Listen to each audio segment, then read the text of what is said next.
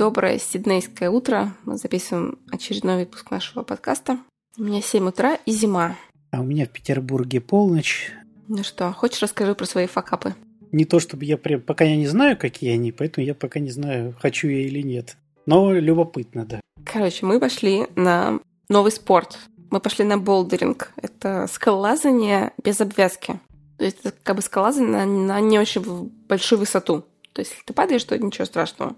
Скорее скалопадание тогда, да. Да нет, там скорее сложные разные трассы, ну просто что ты делаешь это без обвязки и не очень высоко. То есть там метра три, наверное, может, может четыре максимум. Первое занятие новичковое. Оно с тренером. Ну, потому что нужно рассказать там, как стоять, куда ноги, куда пальцы, как руки и так далее. И я такая, блин, я уже сто лет не занималась тренером. А группа маленькая, типа 3-4 человека. И ну, то есть вот он сначала показывает трассу, там рассказывает про нее, сам по ней пролазит, показывая, что это очень просто, он же профессиональный скалолаз. И такой, ну давай, Саша, теперь ты. И я такая, блин. Во-первых, вокруг люди, которые смотрят. Тут надо же идти и что-то делать, показывать. Если вы слушаете наш подкаст уже какое-то время, то вы знаете, что это вообще не моя история. Я долго готовлюсь, потом прихожу делаю вид, что я не готовилась, и у меня все происходит само по себе. Что это природные данные. Конечно же, когда на меня первый раз кто-то смотрит, когда я что-то делаю, это вообще великолепный, просто уникальный стресс. И вот так прошел целый час, даже полтора. Я такая, блин, не люблю людей, не люблю занятия с людьми, не люблю, когда на меня смотрят. Особенно, когда делаешь это первый раз. Ты за этот час-полтора ты успела получить новый чудесный опыт? Я, конечно, мне очень понравилось. Это очень классное занятие, на самом деле. Очень здорово. Просто это сопровождалось переживаниями. Конечно, это сопровождалось переживаниями. Мы с тобой записывали, мне кажется, даже подкаст на эту тему что вот сейчас у меня что-то не получится, а люди увидят. Я все жду, когда дойдешь до факапа, а, и вот, а его все нет. Это вся нет. ситуация факап. А, это нет, ну это не состоявшийся факап, но это если бы ты упала там на виду все. Оттуда еще что-то, а ты ж как-то просто переживала. Не, ну и все равно это там. В какой-то момент я такая, я все, я не могу ни вверх, ни вниз, мне страшно. Он такой, ну ничего, давай, подыши, подыши, все хорошо. Сюда, ножка налево. И вот так я вот сползла вниз. Ну, в общем, вся ситуация на самом деле такая, да. Вот начинание нового спорта какого-то в группе, когда все смотрят. Ну, в целом, вообще, знаешь, похоже, для многих людей получение нового опыта, это, ну, такой достаточно, довольно много стресса сопровождает. Причем такого неприятного стресса. То есть есть категория людей, которые там предвкушают, о, типа, будет новый опыт, классно. Но я думаю, что да, большая часть людей, ну изрядная, по крайней мере, часть людей, она переживает это не вот с этим ожиданием радости и предвкушения, да, что что-то новое, необычное, вау, а скорее, что сейчас будет что-то ужасное. Тут вопрос только, скорее, тут это вряд ли можно прям принципиально как-то переделать, скорее понимать, что, что там опасаюсь, да, и, в общем, вопрос, да, удается ли как-то с этим справляться и получать этот таки новый опыт, или страх этих переживаний там настолько силен, что прям блокируешь себя полностью от получения этого самого нового опыта. Да, правда. В общем, ходить на новый спорт – это весело. Вчера у меня было две съемки, и у меня всегда с собой запасная карта памяти и запасная батарейка. Но, короче, я вчера встречаюсь с мальчиком, которого я должна снимать. Смотрю на камеру и такая, о, у меня садится батарейка, первая. Потому что до этого уже была съемка. А я такая, ну, нормально. Такая, говорю, сейчас, подожди секундочку. Ты на второй съемке уже. Да, на второй съемке. Я такая, ему говорю, сейчас подожди секундочку, я тут кое-что сделаю, и будем сниматься. Я достаю, ну, открываю этот э, футлярчик, достаю вторую батарею, вставляю в фотоаппарат, и он на меня тоже моргает, потому что она не заряжена. Я такая, блин. Ну, в общем, снимала я его вот на этих двух полуумирающих батарейках, но мне хватило минут на 20, наверное. Я такая... Короче, как я вчера извинялась? Что меня спасло немножко от э, самобичевание — это то, что это была творческая съемка, вторая, и это не была коммерция. Потому что, мне кажется, если бы это была коммерция, я бы вообще не знаю, мне кажется, я бы страшно, страшно, страшно расстроилась. Я и так-то расстроилась. А что страшно ты расстраиваться? Ну, случился какой-то косяк. Да, ты передоговариваешься, извиняешься, передоговариваешься на каких-то, может быть, чуть других условиях. коммерческой съемки, ну окей, сделаю вам скидку 5%, да, за мой это, за то, что он придет 10% за то, что он придется второй раз прийти. Ну да, бывает. Слушай, ну это правда, ну, так происходит, так бывает. Ну, просто человек тратил время, это был не день. Он тратил время на дорогу, он тратил время, чтобы доехать. Да, это кеш про это же. Смотри, можно с виной остаться, да, там начинать это самобичевание. Можно примерно прикинуть, чем можно компенсировать нанесенный ущерб. Ну, типа, да, ты тратил там время, потратил, это тебе там 10% скидки хватит, чтобы компенсировать вот этот мой косяк. Он говорит, да, хватит. Или говорит, нет, не хватит, давай 15. Говоришь, ну окей, 15. И уходишь себе, ну, без вот этих вот попыток себя там как-то дальше. Ну, не знаю, мне кажется, это более такой гуманный по отношению к себе вариант. Так сколько стоит моя вина? Ну да, ну да, ну да. Слушай, да нет, ну, во-первых, это просто случилось первый раз, за сколько там лет я снимаю. Все случается первый раз. У меня был первый раз, когда я потеряла съемку. То есть, когда я ее... Я была уверена, что я сбросила ее на компьютер, но я ее не сбросила. Отформатировала карточку и все, да? И я потеряла съемку. Такое было. Причем даже не один раз, а два раза. С тех пор больше не было. Вот сейчас первый раз, когда я приехала на съемку и вот так вот пишу тоже подруге фотографу и говорю, блин, представляешь? Она такая, это нормально. У меня типа в прошлую пятницу было то же самое. Единственное, что у меня батарейка прожила до конца съемки. Ну, батарейка более новая. Прожила до конца съемки. Она говорит, ну, я там очень быстро все делала, тоже на, на, на стрессе. Вторая подруга говорит, да ладно тебе, я вообще без карты памяти приехала на съемку. Такая, не, ну без карты памяти, кстати, легче. Я пошел в магазин любой, пошел купил. С батарейкой сложнее. Знакомая история. И у меня таких косяков было тоже за мою терапевтическую практику. Самые разнообразные. Там твоих клиентов назначал на одно и то же время. Потому что там одного назначил и не записал в календарь. Второго назначил. Смотрю, о, надо же. Какое чудесное окно внезапно. Да, надо туда назначить. Потом приходят оба. Ну и дальше там приходилось выяснять с кем-то. Опаздывал. Забывал полностью про какие-то сессии. Чаще всего, конечно, это не про то, что я там забывал, а про то, что я там запи- не, не записал по каким-то причинам. Вот я сейчас уже не помню, конечно, как это все начиналось, то есть как эти первые случаи, как я их проживал, да. Но потом как-то очень спокойно, в том смысле, что, ну окей, там по моей вине случился пропуск сессии, хорошо, следующая сессия для вас будет бесплатно. Ну, понятно, да, что ты ком- компенсируешь. Ну, проговариваю с клиентом, конечно, да, вот устраивает его или нет такая компенсация. Потому что иногда просто там люди говорят, не, не хочу в следующий раз, хочу сейчас. Ну окей, давай посмотрим, есть ли у меня возможность тебя сейчас, сейчас там принять тогда, да. Ну тогда как-то вот про это, да, как будто это вопрос вот действительно такого выбора, да, что я больше хочу. Я хочу больше пострадать как следует, или ну, я хочу как найти способ компенсировать там, эти неудобства, которые человеку доставил. Потому что твои страдания, они же ему тоже ничего не компенсируют. Вот в чем прикол. Ты продолжаешь страдать, чувствуешь вину, а человек все равно остался с каким-то неудобством. Не, ну понятно, что такое происходит. Я, мне кажется, что я же страдаю как бы не потому, что человеку плохо, ну, если быть честным все таки а потому что у меня что-то не получилось. Потому что мои собственные ожидания об мне не совпали с реальностью. Типа такая, я думала, что я готовлюсь. Я вот думала, что я молодец. А я тут оказалась не молодец. А что с человеком вообще пофигу, да. Это его проблемы. Ну, я так чуть шучу, конечно, да, но... Ну нет, не то чтобы пофиг. Ну, то есть, во-первых, я же не знаю, может, ему нормально, может, он такой, я, в принципе, нормально мне, я, может, сегодня не хотел сниматься. Мне так бывает. Оп, ты такой, блин, такой, отлично. Я вот и не хотел сегодня. Хорошо, что перенесли. Поэтому у меня вчера был шопинг, чтобы не переживать. Удалось как-то компенсировать? Конечно, шопинг всегда помогает. Мы с подружками живем. Вот терапия, она не всегда помогает, а шопинг, шопинг всегда помогает. Ну, в принципе, да, если это работает, то почему бы и нет. Так-то есть много довольно здоровых способов. Ну, условно здоровых способов, да, как-то как компенсировать себе, там как-то себя отвлечь. Шопинг, спорт, искусство. Интересно, я так задумался о том, что мне как-то казалось больше, что тут вопрос больше про твоих клиентов, ну, моделей, да, там, не знаю, как угодно это назвать. А ты больше думаешь, да, о том каком-то, о том, что твои представления о самой себе таким образом нарушаются. Слушай, да. Я была о себе лучшего мнения, да. Я была о себе лучшего мнения, да. Я очень эгоцентрична. Но мне кажется, что когда я когда если бы я ставила себя на эту ситуацию, то есть вот ко мне пришел бы фотограф и такой отснимал бы 15 минут, и такой, блин, извини, пожалуйста, первый раз вот в жизни происходит, батарейка сломалась. Я такая, ну, окей. Ну, сломалась, сломалась, ну, бывает. Перенесем на через две недели, вообще без проблем. Пойду погуляю. То есть не могу сказать, что меня бы это сильно задело. Видишь, прикол-то в чем, что ну, вот эта вот идея, даже ты здесь такая, этого фотографа представляешь именно таким, что он говорит, у меня первый раз это. А если он говорит, да, я, в принципе, да, у меня регулярно такое случается, ну, ничего не могу с собой поделать, да, в общем, так, такой вот я растяпа. Ну тогда как бы... Ты же не пойдешь к врачу, к зубному, который такой, знаете, у меня каждая вторая пломба выпадает.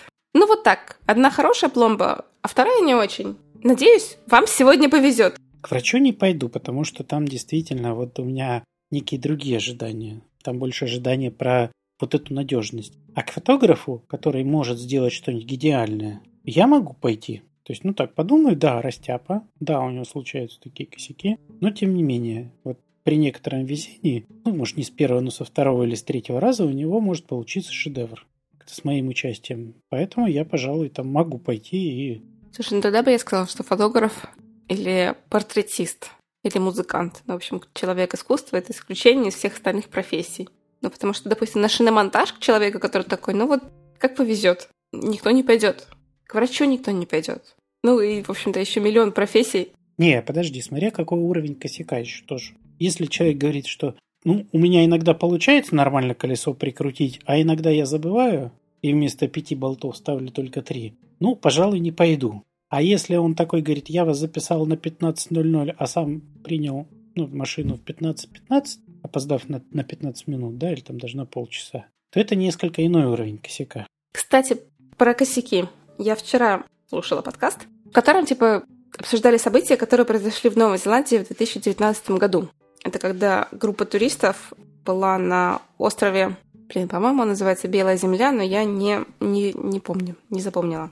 И там произошло э, извержение вулкана. В общем, это один из островов в Новой Зеландии, который, на котором очень большая сейсмическая активность. И туда с э, круизных лайнеров водят группы, водили группы. То есть, что можно посмотреть? Это жерло вулкана, из которого дым этот идет. Там, понятно, маски им выдают, каски и так далее. Ну, там красиво, конечно, потрясающе красиво. И, значит, там случилась ситуация, что в день было две группы. Утренняя группа нормально прошла, а во время того, когда приехала вторая группа, началось извержение вулкана.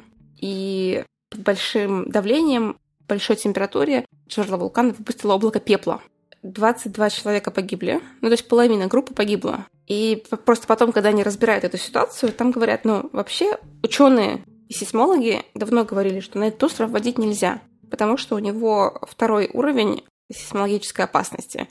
То есть есть, видимо, три уровня. Первый, второй, третий. То есть первый — это ну, активный, но спит, или не очень активный, но неважно. Второй, приближающийся к третьему, это означает, что точно, сто процентов будет извержение. То есть второе — это уже все, всех эвакуировать, и вообще-то туда водить и ходить не надо. Я вот о чем подумала, что люди, которые записывались на эту экскурсию и которым дали прекрасную брошюрку про этот прекрасный остров, явно не знали, что там второй уровень сейсмологической опасности. Почему ты так думаешь?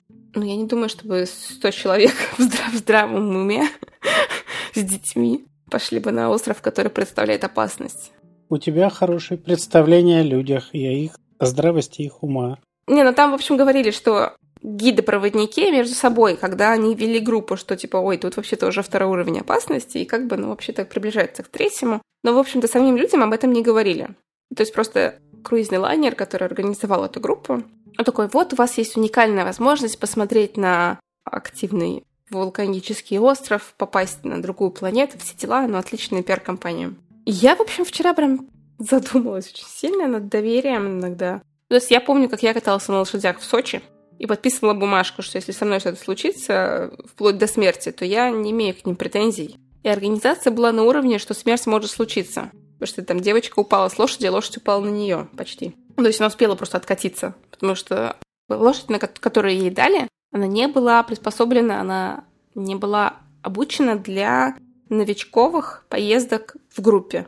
И вот с этим вот островом тоже история, что такие, ну мы просто продаем тур. Мы не отвечаем за вашу безопасность. Мы, в общем-то, даже не следим за тем, можно туда дойти или нельзя. Каждый раз думают, кто, кто должен за этим следить. Я же как человек, я же прихожу, покупаю услугу, покупаю тур. Вроде бы у людей, которые профессионалы. Слушай, Не, ну извини, тут же тоже такой вопрос еще твоей некоторой разумности, да? Ты едешь на остров, на котором действующий вулкан. Ты едешь на этот остров не просто так, ты едешь именно потому, что там действующий вулкан. Но вообще очень естественный вопрос. Ну, первое, что в голову приходит спросить, да, у людей, которые организуют это, а не бабахнет? Ну, знаешь, я понимаю, о чем этот вопрос. Тут вроде бы туда водят группы, туда ездят вертолеты с группами. Наверное. Не, это все равно вот не... Это скорее ты сейчас описываешь механизм. Я да? описываю как, механизм, как да. люди тогда игнорируют свою собственную безопасность в том числе. Ну, типа, о, да, ну остальные что туда ездили, и, наверное, кто-то о моей безопасности будет думать. Но вопрос, а кто и почему? То есть, это что же такое еще, ну, кто о твоей безопасности, кроме тебя, первым делом должен подумать? Слушай, ну вот видишь, как бы такой информации нету. Но вот если кто-то из этих ста человек подошел и человека, который занимается турами на этом эм, лайнере, и спросил, а это безопасно? И человек, который продает туры, он понятия не имеет, безопасно это или нет. Он за это не отвечает. Он продает туры. Вот куда, конечно, безопасно. Мы уже каждую неделю туда водим туры. Вообще прекрасно. У всех такие впечатления. Я понимаю сейчас о чем ты, но знаешь, для меня это ровно то же самое, что ты приходишь, а тебе твой, не знаю, там, агент в банке говорит, я вот могу вам порекомендовать вот тут вот акции компании МММ. Вот у меня перед этим 100 тысяч человек уже купили эти акции. Да, можно сказать, да, купили 100 тысяч, пойду и я тоже куплю. Можно все-таки, ну, как задуматься, да. Можно не задавать этих вопросов. 100 человек купили, можно все-таки спросить, да, а вообще и какие риски? Ну, там, вот вы думаете, что это безопасно, а какова вероятность, что да, вот они соберут все денежки и исчезнут куда-то вдали. И там выясняется, что да, оказывается, есть у них какая-то условная категория, что какие-нибудь степень оценки рисков существует, да, так далее. Так и здесь. Кто-то, возможно, тебе скажет, что да, вообще вулканы и вот опасность их может оцениться какими-то этими оценками и какими-то категориями. Ну, либо скажут люди, не, мы в этом вообще нифига не разбираемся, наше дело просто вас привести и увести. И ты так, такая, ага, точно, это не эксперты, не, не вулканологи, да, там, не сейсмологи. Пойду найду тех, кто занимается этим вот профессионально. И спрошу у них. Ну, либо да, либо я тогда рискую и еду туда, ну, окей. Слушай, видишь, ну, с одной стороны, ты описываешь понятную такую историю, знаешь, такая собака-подозревака, которая такой, я сейчас пойду, все проверю, перепроверю, и на основе этой даты, на, эти, на основе этих данных я приму какое-то взвешенное решение. Нет, это не вопрос. Скорее, да, как люди игнорируют или не игнорируют свою безопасность. Понимаешь, под, вот когда ты говоришь собака подозревака, это я там захожу в маршрутку, и я посмотрю на водителя, еще, ну, хотя я на этой маршрутке езжу каждый день. А это одно дело, да, ну, то есть это некое странное, излишнее такое, хотя и, в общем, объяснимая, ну, такая настороженность. И совсем, на мой взгляд, другое дело, если я еду на остров, где работает действующий вулкан. Или на экскурсию вокруг бывшего, там, не знаю, Чернобыльской э, АЭС, да. Я, не, я не пойду туда просто так, я спрошу вообще, какой там радиационный фон. Главное, не начинай копать ничего в лесу. Короче, я про то, что... С одной стороны, я, конечно, собака-подозревака. С другой стороны, слабоумие отвага. И когда я покупаю какой-то тур, какую-то экскурсию, я предполагаю, что люди к этому готовились. Что люди, которые это делают, они что-то знают. Что у них есть какая-то оценка рисков, у них есть какая-то безопасность, что они такие, нет, вот сегодня у нас два ближе к трем, мы отслеживаем сейсмическую активность, и сегодня мы туры не вводим. Это твое право либо, ну вот, оставить эту фантазию, что я предполагаю, либо ее проверить. Потому что когда там сказали, что гиды между собой говорили, что вот там два, там что-то там ближе к трем, я такая, ну то есть гиды как бы должны были понимать, что это может закончиться плохо. Ну то есть шли на какой-то авось. Ну вот авось сегодня не долбанет. Я не знаю, на каких условиях это проходит, понимаешь? Это же может, правда, проходить на разных условиях. Я думаю, что те люди, которые ходят на какой-нибудь Эверест, ну, предположим, да, это же в целом некое хождение на авось.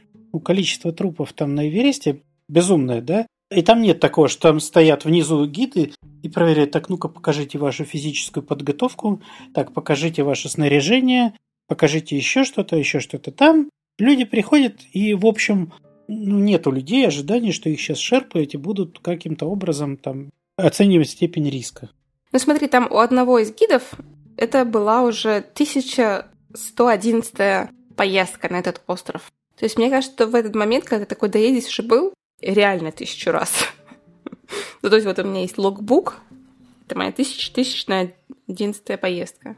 И до этого типа ничего не случалось. Я говорю, что это, смотри, это такая ну, история, про которую мы сейчас можем фантазировать только. Мы не знаем, что там происходит, да? Мы не знаем, чего говорили эти самые гиды. А если они говорили, мы обеспечим вашу безопасность, и наши специалисты перед каждой экскурсией проводят анализ ситуации, да, это их косяк. Если они говорят, что наша задача вас туда доставить и увезти оттуда, то есть организовать только транспортную часть, ну, тогда это и твоя ответственность вообще-то позаботиться о своей безопасности. Они про это не говорили. Это так, ну, действует во всех отношениях. Мы можем ожидать, там, не знаю, начальника по работе, что он будет заниматься нашим каким-то развитием. Будет помогать, подсказывать, в общем, способствовать нашему профессиональному росту и так далее. А начальник говорит, да вообще-то нет, я, за, я плачу деньги, я считаю, что твоя задача самостоятельно развиваться. И можно в этом разочароваться, да, это менее жестокое разочарование, но через годик-другой оно случится, и тогда, а, блин, я ожидал от вас совсем другого. Так ты и не спрашивал в момент собеседования, каким образом у нас выстроена эта система, да и как у нас здесь подходит к профессиональному развитию. Можно ожидать в семейных отношениях будет вот каким-то образом, да, там, что муж будет полностью меня обеспечивать, да, а муж через там год вдруг внезапно там, говорит, что вообще-то у меня было ощущение, что мы с тобой на, на равных должны зарабатывать. «А, я думала, ты заботишься о моей безопасности, в том числе финансовой». Он такой, я, в общем, тебе не обещал. С чего ты это взял? У меня такое представление было. Достойное представление, но имело смысл его проверить заранее. Я про вот эту часть. Ну, про, про такую, знаешь, иметь можно любые представления. Вопрос, делаешь ли ты шаги какие-то для их проверки, или просто опираешься на то, что да, у меня есть такие представления, мир так устроен. Я надеюсь, что он устроен так, как мне кажется. Ну и кто тут больше на авось? Еще вопрос. Ты предполагаешь, что надо проверять все гипотезы свои. Но если ты считаешь, что это может привести к каким-то важным для тебя последствиям, ну или что для тебя существенно важное, то да. Вот я привел вполне себе такие примеры, да, ну, там, где от этого что-то зависит, мое дальнейшее будущее. Конечно, если у меня были ожидания, что мне на утро будут готовить яичницу скрэмбл, а мне готовят глазунью, вряд ли я должен там проверять это, да, там. Хотя тоже, знаешь, можно и проверить. Ну, это не то, что там прям обязательно проверять, потому что, скорее всего, я не умру от того, что я увидел в меню яичница, да, мне принесли не ту. Ну, окей. Но если это для тебя важно, вот я тут смотрел недавно интервью с одним актером, да, он, ну, он сказал, что вот прям вот люблю. Поэтому я, говорит, проверяю каждый раз и спрашиваю, могут ли мне на завтрак приготовить яичницу скрэмбл. Говорит, иногда говорят, что нет, мы не знаем, что это такое. Ну тогда вот, вот просто ее перемешайте, типа взболтайте. Объясняет мне, а, ну хорошо, тогда сделаем. То есть для него это важно, он проверяет каждый раз и заботится об этом. Вот я про это, да. Можно этого не делать, но тогда вынуждена будешь сталкиваться с некоторыми разочарованиями время от времени, иногда смертельными. Не знаю. Не могу с тобой согласиться в каких-то моментах. А в каких любопытно? Ну, то есть, допустим, когда я иду на групповой спорт. Я предполагаю, что мой тренер знает больше, чем я. И все, что я могу спросить про человека, который, я предполагаю, знает больше, чем я, насколько вы квалифицированы. И он может сказать мне все, что угодно, как с пластическими операциями. Очень же много, ну немного, но есть какое-то количество врачей-шарлатанов, которые проводят пластические операции без квалификации, без опыта, без образования. Мне кажется, в Москве пару лет назад была такая история. Регулярно всплывают такие истории, да. И можно быть собакой подозревакой, нужно быть собакой подозревакой. Но иногда ты не знаешь, где произойдет этот красный флаг. Просто потому, что тебе не хватает собственной экспертизы. Да, я понимаю, о чем ты. И этот пример хорошо там можно еще расширить, например, до той же области психотерапии, да? Хотела сделать такой пример, но не стала. Да, я понимаю. Я поэтому, что тут действительно сложно найти. Правда, очень сложно найти, да, если я могу э, врача пластического хирурга сказать, просить, а покажите мне там фотографии ваших успешных работ. Ну, там, не знаю, да, и он там показывает не знаю, нос до, нос после, да, вот, пожалуйста. И вот их два десятка фотографий. Я могу там прикинуть все. С психотерапией сложнее, да, сказать, покажите мне ваших счастливых клиентов, да. И он такой, ну вот, вот, вот так они были до, а вот такие они стали после. Прямо изображает в лицах, что ли, или как еще. Ну, невозможно, правда? Но практика показывает, что если ты задаешь психотерапевту вопрос, ну, типа, а какой у вас опыт, что вы делаете, а как вы помогаете своим клиентам, этого уже достаточно. потому как человек отвечает, что он отвечает, уже много-много-много информации оттуда можно получить. И тебе не надо быть экспертом в этой области. Ну, если тебе там психотерапевт отвечает на вопрос, как вы помогаете своим клиентам, он говорит, ну, это мой авторский метод, его очень сложно объяснить в словах, и это можно сделать только на практике. И для этого вам надо ходить каждый день и приносить мне 100 тысяч денег каждый день в течение двух лет. Даже если ты не являешься экспертом, тебя явно насторожит, должен насторожить, по крайней мере в норме, такой ответ. Это не позволяет тебе гарантированно подстраховаться от всего. Но речь идет не об этом. Речь идет не о том, что я смогу определить. Речь идет о том, что я возьму на себя часть ответственности за свою собственную судьбу. Я вот только про это. Либо я тогда ее вручу кому-то полностью, не предупредив их, да, там тоже ж можно сказать, что, ребята, я с вами еду на остров, и я надеюсь, и вообще вы за меня отвечаете, да, вот это хоть какая-то история. А так я не, не сказала, не спросила, просто решила, что они за меня отвечают, исходя из своих каких-то соображений. Или там к психотерапевту я прихожу и говорю, знаете, у меня вот там вот, вот такая проблема, и я надеюсь, что мы с вами можем ее решить. Это один способ. И второй способ, я не говорю. Ну, типа, к нему же явно ходили много людей, он уже там 20 лет работает, мне его порекомендовали, он много денег берет. Наверное, эта проблема решится. Но говорить я об этом с ним не буду. Я ж типа не эксперт, я ж не знаю, как типа эту проблему решать. Он эксперт, он сам про это спросит и как-нибудь до этого дойдет. Ну вот я вот про это, про разделение ответственности или про там, взятие ее части себе хотя бы за свою судьбу. Это я сейчас не спорю, это я объясняю скорее про это. Угу. Я говорю, что ты можешь сказать про человека, который, как я, делает такие предположения, что они же знают, что они делают. Соответственно, я могу им доверять. В каком смысле, что я могу сказать? Не знаю. Психологический портрет. Ой, я, я не готов. Психологический портрет, я скорее, ну, вот феноменологически могу сказать, что ну, человек, похоже, не очень тестирует реальность. Ну, предпочитает в некоторых ситуациях оставаться со своим представлением о реальности вместо того, чтобы ее проверить. Дальше уже вопрос, почему, как, какую выгоду он из этого получает, как этот механизм сформировался, насколько это неудобно для человека, возможно, ему так проще. Потому что, знаешь, тоже тестировать реальность задача, ну, та еще, на это нужно какую-то энергию. И как-то потом отвечать за свои поступки. А так всегда можно сказать, ну, вообще я ожидала от вас. Большего, лучшего. Да, а вы что-то мне тут это... Слушай, ну видишь, у меня есть какие-то ожидания по качеству работы. И мне поэтому кажется, что большинство людей должны работать по каким-то критериям, которые есть в моей голове. Качественно. Ты ж помнишь эти картинки с татуировками? Какие? Ну, много было картинок таких, знаешь, типа ожидание реальность. Какая татуировка, да, там лев какой-нибудь красивейший, вот, ожидание, и потом такая это какая-нибудь очень это смазанная киса, очень кривая, косая, да. Ну, потому что человек не проверил квалификацию татуировщика. Да, блин, у меня недавно случай такой был тоже. Мне знакомая присылает съемку, она такая, такая, Саш, смотри. Она мне присылает визуал, который она ожидала от фотографа, который она ему отправила. Она говорит, я хочу вот так. То есть он знал. И потом она присылает мне его результат съемки. Боже, я давно так не ржала. Я такая, ну, что поделать? Я говорю, ну, ты попробовала, ты проверила, теперь у тебя есть э, до-после ожидания реальности. Ну, то есть там прям был не очень хороший результат. И понимаешь, я не понимаю, как вот перке, перке. Зачем так работать? Я понимаю, что у людей есть лимиты. Возможно, это максимальный уровень качества, на который он способен сейчас. Не могу поверить в это, но могу допустить такую историю. Возможно, у вас разные представления о качестве. Мне просто вот в индустрии, мне в этом плане тяжело смотреть на... Я уверена, что кому-то тяжело смотреть на мои работы. Вообще без проблем. Сто процентов. Возможно, у вас есть разные представления не только о качестве, да, но и в принципе даже о цели. Тоже прикольная штука, да?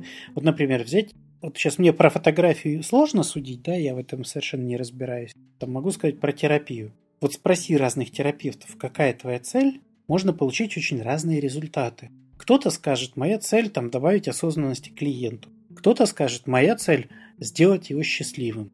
А вот это я, кстати, чаще всего, мне кажется, видела цель, типа, моя цель это счастливые клиенты. Я каждый раз такая, ну у вас комплекс Бога.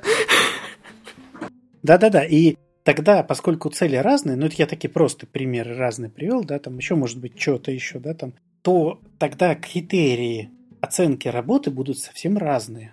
У кого-то вышел клиент грустный, ну там, не знаю, или с переживанием некой безысходности, и он такой, ну окей, клиент сейчас до какой-то осознанности дошел, ну, вот он сейчас осознает некоторую там безысходность в тех рамках, которые он сам себе задал. И это хорошо. А для второго он смотрит, говорит, господи, вот это работа, да, у него клиент вышел оттуда грустный и с безысходностью. Как можно себе так позволить?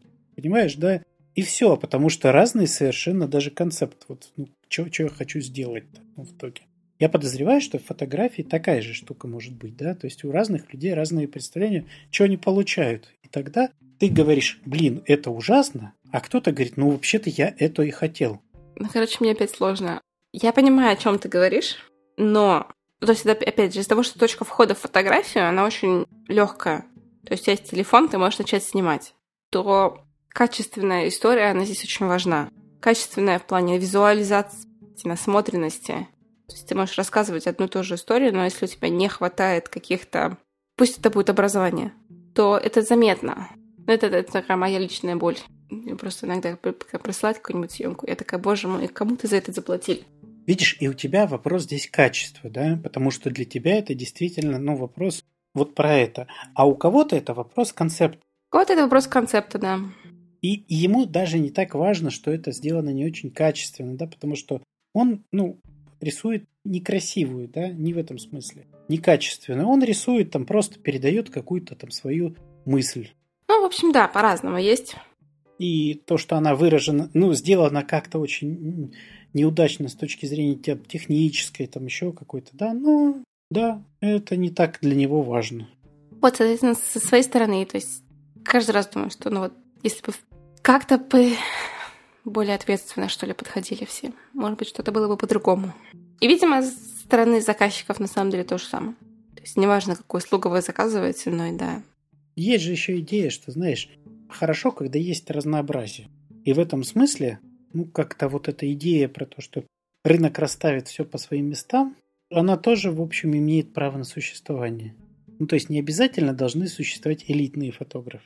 Не, не, не должны. Ну, возможно, хорошо, когда существуют элитные дорогие фотографы, да, вот те самые, которых ты описываешь. Средний уровень за средние деньги, которые, тем не менее, имеют определенный уровень вот этой насмотренности, да, какое-то базовое образование, как-то развиваются, Э, там, не знаю, покупают аппаратуру, и дешевые, работающие за еду, вот, но тем не менее вот подходящие тем, кто не может себе позволить там более дорогих специалистов. Я, кстати, хочу поделиться еще кое-чем. Я вчера нашла фонд, которому можно помогать, и он предоставляет съемки бесплатно. Съемки а, для детей, которые а, родились спящими. Я не знаю, как это на русском языке. Но это, видимо, мертворожденные дети. Детей с тяжелыми заболеваниями, либо для... Ну, то есть для, новорож... для новорожденных, либо для детей до 16 лет с терминальными стадиями заболеваний. И я никогда не знала, что есть такая фотография. То есть у меня даже такой мысли не было, что есть такая фотография. Я потом читала отзывы, и там ну, многие родители, они были просто очень благодарны этому фонду за то, что они организовали такую историю за то, что вот приходят фотографы в больницу или домой, ну, в общем, когда, куда удобно, когда удобно, и делают какие-то съемки на память. Меня просто вчера очень тронула эта история, потому что, во-первых, я подумала, что я бы не смогла.